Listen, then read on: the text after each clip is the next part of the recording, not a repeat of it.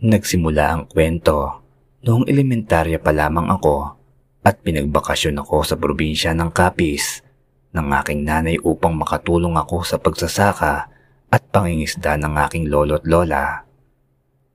Paborito akong apot talagang gustong gusto ko na parating nagagawi sa probinsya dahil nakakakain ako ng mga sariwang prutas at gulay at nakakapang-akit sa mga puno ng mangga at malaya akong nakakapaglangoy sa malinis na karagatan kasama ang aking mga kababata gayon din ang iba ko pang mga pinsan. Hindi may kakailang masaya ang pamumuhay sa probinsya dahil sariwa ang hangin. Simple ang pamumuhay at malayo sa matinding polusyon, hindi tulad sa lungsod ng Maynila na marumi ang hangin. Mataas ang presyo ng mga bilihin. Napupuno ng mga kemikal ang mga pagkain. Isang tanyag na albularyo ang aking lolo, samantalang manghihilot at manghuhula naman ang aking lola. Palaging gumagamit ng tarot cards upang malaman ang tunay na kapalaran ng isang tao. Nang makarating ako sa probinsya ay binasahan agad ako ng tarot cards ng aking lola. Humanga ako sa angking galing niya at mabilis na pagkabalasa ng mga cards. At nadiskubre niyang magiging mapanganib ang aking pagbabakasyon sa Capiz. Subalit uusbong ang aking kakaibang kakayahan sa pakikipaglaban sa mga masasamang elemento. Kinabahan ako sa mga sinabi niya dahil wala akong ideya kung anong klaseng panganib ang naghihintay sa aking isang buwang pagbabakasyon. Ngaling-ngali ko ring bumalik sa Maynila dahil medyo kinakabahan na rin ako sa mga residente sa kanilang baryo. Malaki na ang pinagbago ng mga kabayan at kakaiba ang aura ng paligid. Parang may mga matang laging nakamasid sa akin at pinapanood lahat ng ikinikilos ko sa loob ng bahay ni Lolo Tasio. Kinakabahan na ako sa mga araw-araw ko na paglabas ng bahay. May mga nakakainkwentro akong residente na matatalim ang mga tingin at halos saksakin na ako sa matindi nilang pagtitig sa akin. Pero sabi naman ng lolo ko ay wag ko na lamang to pansinin at magdasal ako ng taimtim kahit saan man ako magpunta dahil maraming nagklipa ng aswang sa kanilang baryo at sigurado siyang pinagpapalakan akong patayin kaso hindi nila iyon magawa dahil simula pa lang makarating ako sa kanilang tahanan ay protektado na ako ng mga pangontra sa aswang. Isang araw, nagpasama ang aking lola Trinidad sa aming dalawa ni Lolo Tasio dahil may mga anak sa kabilang ibayo Sinita niya ang kalesa ni Mang Juan dahil medyo malalim na ang gabi. Kusang loob namin siyang sinamahan dahil delikado lalo na't bilog na bilog pa ang buwan sa kalangitan. May kalayuan ng bahay ni Aling Tessie at dumaan pa kami sa mga liblib na baryo o lugar bago makarating sa kanilang tahanan. Inilabas ng asawa nitong si Mangkulas ang mga kagamitan sa panganganak Nagluwal ng isang malusog na babaeng sanggol si Aling Tessie at malaki ang pasasalamat niya sa aking lola sa mahusay nitong pagpapaanak sa kanya. Hindi rin naman kami nagtagal at umalis na kami sa kanilang tahanan. Sumakay kaming muli sa kalesa ni Mang Juan. Kaya lang ay naalarma ang aking lolo Tasyo. Inilabas niya sa hawak na bayong ang isang maliit na bote at napansin ko na may laman na langis at larawan ng poong Jesus Nazareno. Saglit na kumulo ang laman nito at kasabay niyon ay umungol ng malakas ang kabayo. Umaalog-alog ang kalesa at hindi makontrol limangwan ang pagwawala ng kabayo. Kamuntik na kami mabuwal mula sa aming kinauupuan. Lumipas ang ilang sandali at tumigil ang pagwawala ng kabayo. Dumungaw ako sa may bintana at minasabat akong tatlong mapuputlang kababaihan na naglalakad patungo sa aming direksyon. Nakasuot sila ng blusang itim at mukhang nalilisik ang mga mata.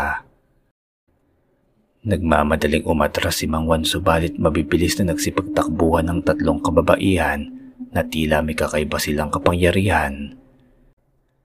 Nagulat ako at tinawag ko ang aking lolo, subalit naging balako na may binibilot silang bawang sa isang malaking talandro habang pinapatakan niya ang bawang ng langis ng Jesus Nazareno at pagkatapos ay sumasampit siya ng dasal samantalang si Lolo Trinidad naman ay bumubulong habang isinusuot ang kwintas na cross na yari sa malaking bala ng baril. Pinalaan ako ng aking lolo na kahit anong mangyari ay huwag lalabas ng kalesa Sumang-ayon ako kahit hindi ko maintindihan ng kanyang tagubilin. Lumabas ang mag-asawa sa loob ng kalesa at nagmamadali silang nagtungo sa labas. Dumungaw akong muli sa bintana at halos manlaki ang aking mga mata sa aking nakikita. Pinagtutulungan ng tatlong babae si Mang Juan na makagat sa leeg. Nag-aagawan sila kung sino ang dapat na maunang kumagat sa matanda gamit ang kanilang matutulis na pangil. Subalit pumungad sa kanilang harapan ng aking lolo at lola kaya nawala ang kanilang konsentrasyon. Napukaw ang atensyon nila at inatake sila ni lolo at lola. Noong unay akala ko'y mahina sila dahil nasa 80 anyos na ang kanilang edad, subalit base sa aking nasaksiyan ay talo pa nilang mga kalabaw sa liksi at bilis na pakikipaglaban. Kinuha ni Lolo Tasyo mula sa kalooban ng bolo at tinagpas ang ulo ng babaeng animoy vampira at pagkatapos ay sinunggaban naman niya ang isa pang babae kung saan pinaghahampas niya ng kanyang talandro na may malaking bawang na nakabilot sa loob nito. Bagyang nag-usok ang mukha ng babae at nagsisigaw siya sa sobrang sakit. Sinikap niyang dukwangin ng aking lolo gamit ang kanyang mga matutulis na kuko. Subalit mas mabilis pa sa kisap mata ang lolo ko Isinubo niya ang bawang na nakabalot sa talandro sa bibig ng halimaw at makalipas lang ilang sandali ay nasunog ang buong bibig nito. Kumalat sa katawan niya ang apoy at bago mapasama ang talandro sa sunog ay agad niyang kinuha mula sa bibig ng halimaw yon. Samantalang ang lola ko naman ay walang habas na sinakalang kanyang babaeng katunggali gamit ang kwintas na krus na yari sa bala ng baril. Lumikha iyon ng mahabang latay at pagkatapos ay unti-unting natupok ang leeg ng halimaw. Nagpagulong-gulong siya sa lupa bago nalugutan ng hininga. Matapos na mapatay nilang lahat ang mga kababaihan, ay mabilis na pumasok sa loob ng kalesa ang aking lolo at lola. Nakabawi naman si Mangwan at hindi na siya nagpatumpik-tumpik pa. Mabilis niyang pinaandar ang kalesa kahit na nanginginig ang kanyang mga kamay sa sobrang takot. Inumaga na kaming nakauwi sa bahay at talagang nangingilabot pa rin ako sa mga nasaksihan ko noong gabi na nagtungo sa kabilang ibayo ang aking lolo't lola. Pero nawala rin naman ang takot mo nang sumapit na ang katanghalian at nagsalo-salo kaming kumain sa pagkainan ng aking lolo't lola. Ipinaliwanag sa akin ni Lolo Tasyo na danag daw ang mga babaeng nakainkwentro namin kagabi. Mga miyembro sila ng pampirang aswang na walang awang pumapatay para makasipsip ng sariwang dugo ng mga tao. Nabanggit niya sa akin ng tungkol sa dala niyang isang boteng langis na nakalagay sa bayong na dinala namin sa kabilang ibayo. Kumukulong langis na may basbas ng Nazareno ang tawag sa langis. Pangontra daw iyon sa kulang maging sa mga aswang. Dagdag pa niya na kumukulo ang langis nito kapag may masamang balak ang isang tao o sa tuwing may mga aswang na umaali-aligid. Ginagamit din niya ang naturang langis upang makapanggamot ng may sakit. Ipinakita niya ang mahabang talandro at kumuntikan na akong mapatras mula sa aking kinauupuan. Nakabalandra sa harapan ko ang imahe ni San Gabriel habang nakikipagtunggali sa nilalang ng dilim. At sa ilalim nito ay nakasulat ang iba't ibang Latin na dasal at orasyon iyon daw ang madalas na ginagamit na pangontra sa mga masasamang elemento ng aking lolo dahil nagtataglay daw ito ng iba't ibang dasal, ang talandro na pwede niyang gamitin sa panggagamot ng taong nakulam, nabarang, sinasapian at maging paraan sa pagpatay at pantaboy ng aswang. Samantalang si Lola may suot naman na kwintas na krus na yari sa bala ng baril. Si Lola Trinidad Gawa daw sa bronze na metal ang naturang agimat at ginagamit niya iyon upang makalaban sa mga aswang. May kinuha siyang basket na naglalaman ng mga buntot pagi at isa rin daw iyon sa kanyang sandata na pantaboy sa aswang. Kinahaponan, nanonood ako ng panggamot ng aking lolo. Sa isang binatang binarang ng kanyang dating nobya, sumusuka siya ng mga uod at tipaklong at halos isang baul na ang kanyang mga naisukang insekto. Nabanggit ni Lolo Tasio sa binata na gumagamit ng itim na mahika ang kanyang dating nobya at talagang lubos itong nasaktan sa kanyang pang-iiwan dito. Kaya gusto siya nitong maghirap ng lubusan na sa ginagawa nitong kasalanan sa kanya. May hawak na maraming halamang gamot si Lolo Tasio habang pumubulong siya sa kakaibang dasal habang pinapausukan ng binata namamawis at namimilipit sa kanyang kinauupuan. Pinunasan siya sa sentido ng aking lolo ng langis ng poong Nazareno, kasabay na ikinuskus niya dito ang talandro. Lumipas ang ilang sandali ay nawalan na ng malay ang binata. Napabagsak siya sa kawayang sahig ng aming bahay. Gusto ko na sana siyang tulungan subalit pinigilan ako ng aking lolo Inobserbahan namin siya ng ilang minuto hanggang sa magmulat siya ng mga mata at unti-unting nakabangon. Tumigil ang kanyang pagsusukat mukhang pumuti na ang kalagayan. Hindi ako makapaniwala sa mga nakita ko. May kung anong malakas na mahika ang ginamit ng aking lolo para mailigtas ang binata sa nakakapangilabot na pambabarang. Binigyan siya ng alay na isang tray na itlog at sariwang mga gulay ng binata bilang pasasalamat at pagkatapos ay maayos na umalis sa aming bahay kasama ang kanyang isa pang kasamang lalaki. Kasunod niyang kinamutang isang dalagang kinulam ng kanyang kaklase. Gumawa ng orasyon ng aking lolo at kumuha siya ng lubigan.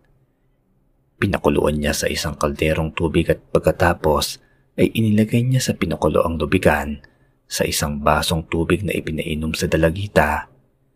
Dinasalan pa niya ito bago matapos ang panggagamot. Pinayuhan niya ang ina ng dalagita na maglaga ng lubigan at maaari ring isama ang lubigan sa langis sa langis ng niyog at gawing pampahid o itali sa binti kung sa palagay niya ay mananatili pa rin ang pagkulam sa kanyang anak.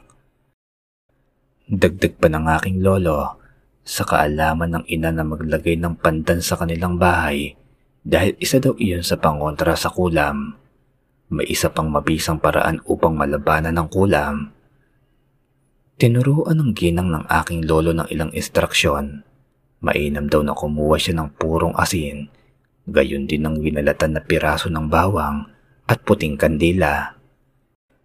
Kailangan daw na hindi pa nagagamit ang kandila doon daw iuukit ang kompletong pangalan ng anak nito gamit ang perdible o karayom. Pagkatapos ay humiling ng proteksyon at kasunod ay kumuha ng basong babasagin at saka ilagay ang asin sa mismong itinusok ang kandila kung saan inukit ang pangalan. Pagkatapos ay ilagay ang isang butil na binilatang bawang at umarap sa silangan at saka sindihan ng kandila muling humiling ng proteksyon kontra sa itim na mahika dulot ng kulam. Mula 6.30 ng umaga hanggang 8.30 ng umaga lamang ang paggawa ng ganoong orasyon tuwing unang biyernes ng buwan. Matapos niyon ay nagpasalamat ang mag-ina at nagbigay sila ng alay na kakanin bago umalis sa aming bahay. Kinagabihan, habang naghahaponan kami, ay nakarinig kami ng mga tili at manakanak ang kaguluhan sa labas ng aming tahanan. Hindi na namin natapos ang aming kinakain dahil sa matinding kuryosidad sa kung anong klaseng kaguluhan ang nangyayari sa labas ng aming bahay. Nagtungo kami sa aming bakuran at nakita naming nagtatakbuhan ng mga kapitbahay namin sa labas ng bahay ni Priscilla na may pitong buwan na ang kanyang pinagbubuntis na sanggol. Tinanong ni Lola Trinidad ang chismosa naming kapitbahay na si Aling Mercedes kung anong nangyayari at nagtitipon-tipon ng mga tao sa labas ng bahay ni Priscilla at nabanggit nito na may apat na sumasalakay sa bubungan ng bahay ng naturang buntis upang kuhanin sa sinapupunan nito ang sanggol. Totoo nga ang sinabi niya. Tumingala kami sa eret na pansin namin ang abat na paikot-ikot na lumilipad sa bubungan ng bahay. Umakit ang kilabot sa aking buong katawan. Noon lamang ako nakakita ng ganoong uri ng nilalang. Sa totoong buhay, isa siyang babaeng may mahabang itim na buhok, hubad at malulusog na dibdib. Kalahati lamang ang kanyang katawan. Wala siyang mga braso at kamay kung hindi pakpak ng paniki. Ang kanyang balat ay sobrang itim na katulad ng uling habang nagtataglay siya ng matutulis na pangil. Lumilinga-linga siya sa paligid at napansin niya kagad ang aking lolo Tasyo. Bumagsik ang kanyang nanlilisik at namimilog na mga mata sa sobrang galit at puot. Malamang ay kilala niya ang aking lolo na pumapatay ng mga aswang. Minabanggit sa akin ng lolo tungkol sa abat Ayon kay Lolo Tasyo, ang abat o awok ay pinaniniwalaan ng mga waray na kauri ng mga manananggal. Sa umaga, ang abat ay isang ordinaryong tao. Pero sa tuwing sumasapit ang takip sili may gumagawa sila ng ritual sa isang tagong lugar kung saan nagpapahid ang mga ito ng langis sa katawan.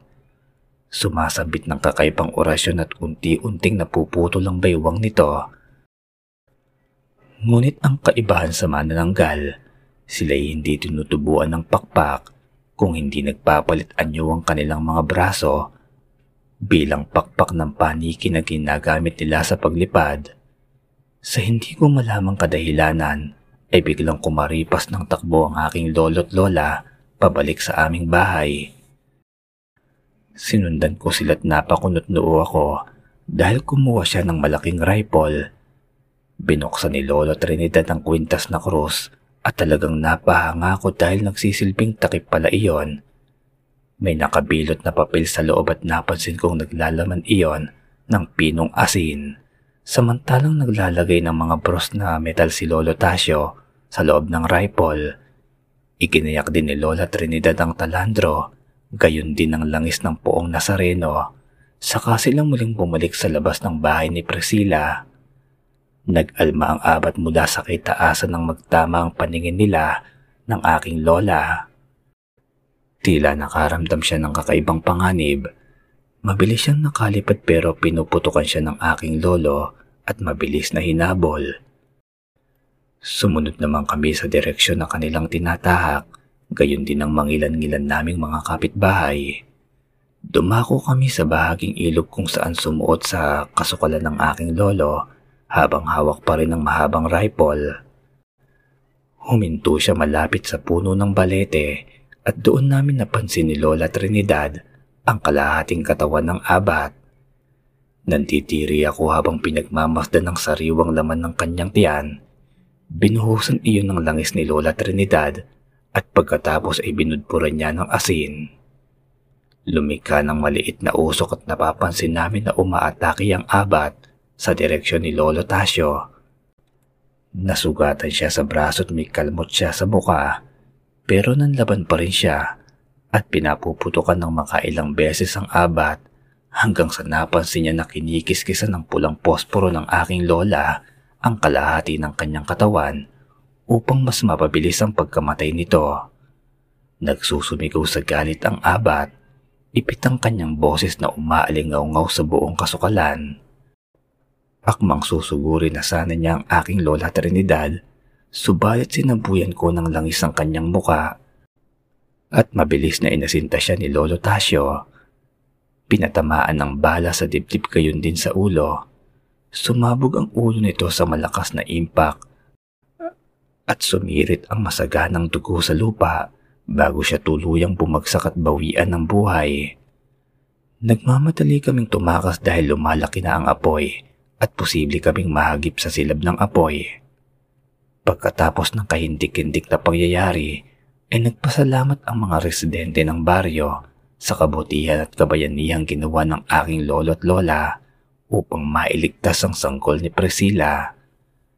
Nagbigay sila sa amin ng ani ng bukid, gayon din ang mga itlog, sariwang isda, gulay at prutas, maging isang sakong bigas ay nagbigay din sila at nabuhay muli ang bayanihan.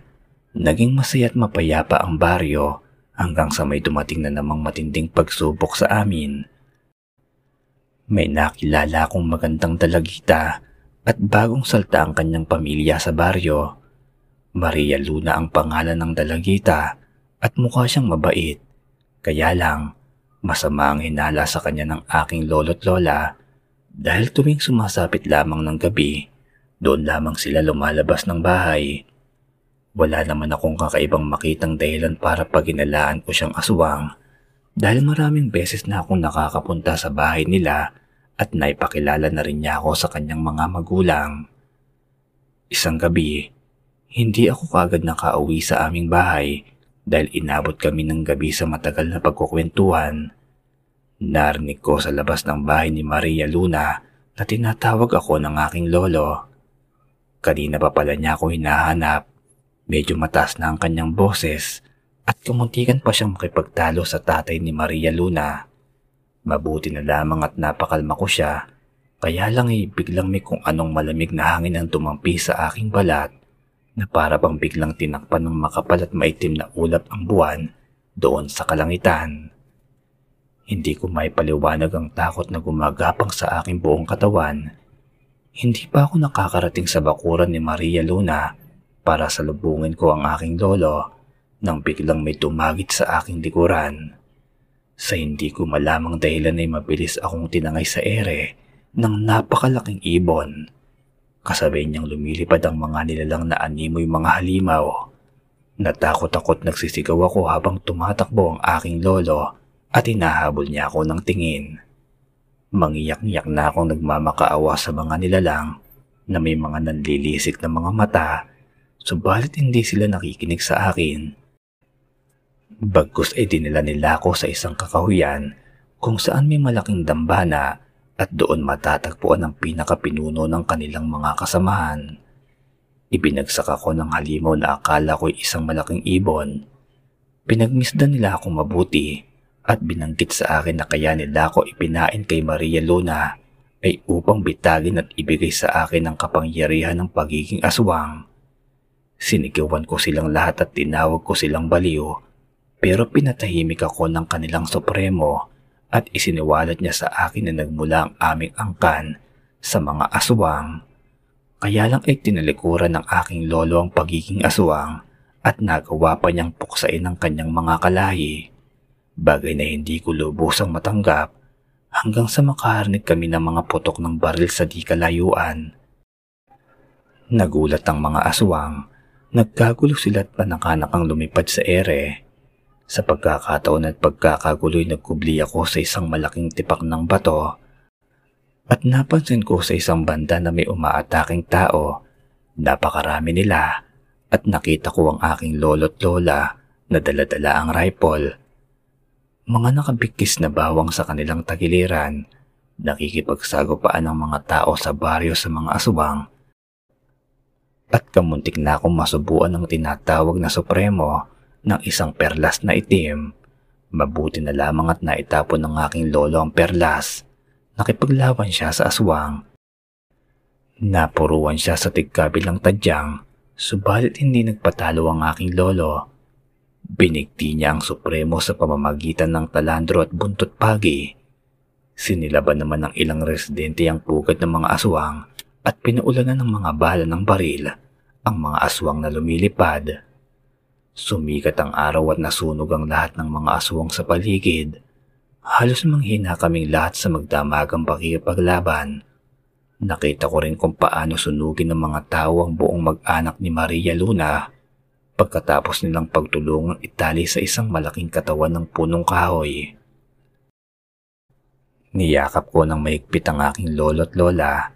Humingi ako sa kanila ng paumanhin sa katigasan ng aking ulo pero lubos nilang itinagkilti ang hindi pagsasabi sa akin ng buong katotohanan. Isiniwalat ng aking lolo na totoong nagmula ang pamilya namin sa mga aswang at ang malakas na kapangyarihan ng nagtutulot ng pagkasira ng ulo ng kanyang ama samantalang pinatay naman ng mga tao ang kanyang ina pagkatapos na maipanganak siya. Ipinaampun siya sa kanyang tiyahin sa isang katiwala ng pari sa simbahan. Simula noon ay hindi na siya malapitan ng mga masasamang elemento hanggang sa namatay ang umampun sa kanya at kung saan saan na siya napadpad at hindi nagtagal ay natagpuan niyang ilan sa mga kamag-anak kaya lamang inadiskubre niyang mga aswang ang mga ito kaya napilitan na naman siyang maglayas hanggang sa makilala niya ang aking lola na naninirahan sa kapis.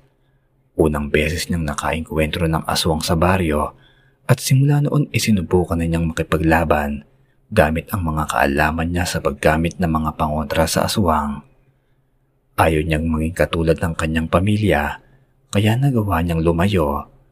Sa mga oras na yon ay naging emosyonal ang aking lolo pero inintindi ko siya at tinanggap ko pa rin ang kanyang mga sinasabi kahit sa kabila nun ay nararamdaman ko ang matindi niyang dalamhati at kahihiyan sa pamilya. Dumating ang araw na natapos na ang bakasyon ko at kailangan ko nang makabalik sa Maynila. Nagpasalamat ako sa kabutihan at pag-aalagang ipinahiram sa akin ng aking lolo't lola.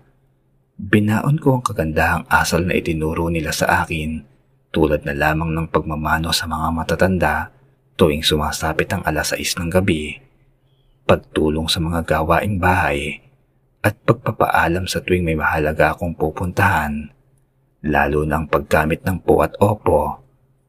Bukod sa kagandahang asal, binigyan din nila ako ng agimat, pangontra sa aswang, at maging proteksyon upang hindi ako dapuan ng anumang malubhang sakit.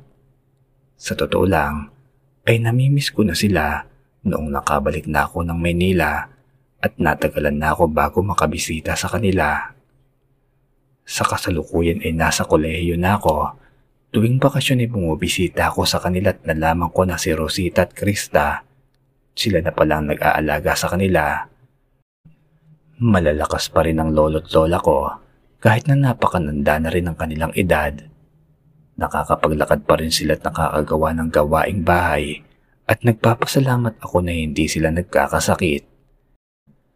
Marahil ay tinuruan nila ang aking dalawang kapinsan ng mga paraan sa pagpatay sa aswang dahil talagang nagtataka ako na wala man lamang makalapit sa kanilang mga estranghero doon sa baryo kahit alam nilang mga babae sila't nangangalaga sa dalawang matanda. Maghiliw naman akong pinapatuloy ng aking dalawang kapinsan sa kanilang tahanan at kinukwentuhan ng mga nangyari sa kanila sa kapis. Ipinamana daw sa kanila ang panguhulat panggagamot sa may sakit kaya naman hindi naputol ang legacy ng aking lolo't lola. Sina Tia Ali at Tio Mando ang nagpaaral sa kanila sa sekundarya. Kahit hindi nila parating nakakasama sa bahay, nananatili silang mga ordinaryong dalagita sa kabila ng mga tinatago nilang kaalaman sa pangontra sa aswang, barang, kulam, gayuma, hindi lamang daw nila kayang maging kumadrona dahil masyado pa silang bata at wala pa silang matagal na kasanayan sa pagpapaanak at baka makapatay pa sila ng sanggol. Natuwa naman ako dahil noong bumisita ako sa baryo eh, nawala na rin ang matatalim na tingin sa akin ng ilang mga residente. Pero nakakaramdam pa rin ako ng mga matang nakamasid sa akin na nagtatago sa paligid. Marahil ay may lihim sa aking galit dahil apo ako ng mga lumalaban at pumapatay sa aswang kaya kung maghihiganti sila sa pagkamatay ng kanilang mga kamag-anak at kaibigang aswang ay nakahanda naman ako sa anumang labanan. Hindi naman lampat may kaalaman na rin ako sa pakikipagsagupaan sa mga aswang. Maraming maraming salamat po sa pakikinig ng aking kwento. Naway kinapulutan ninyo ng aral at nakapaghatid ng matinding kilabot ang aking karanasan sa mga aswang sa kapis. Lubos na gumagalang, Henry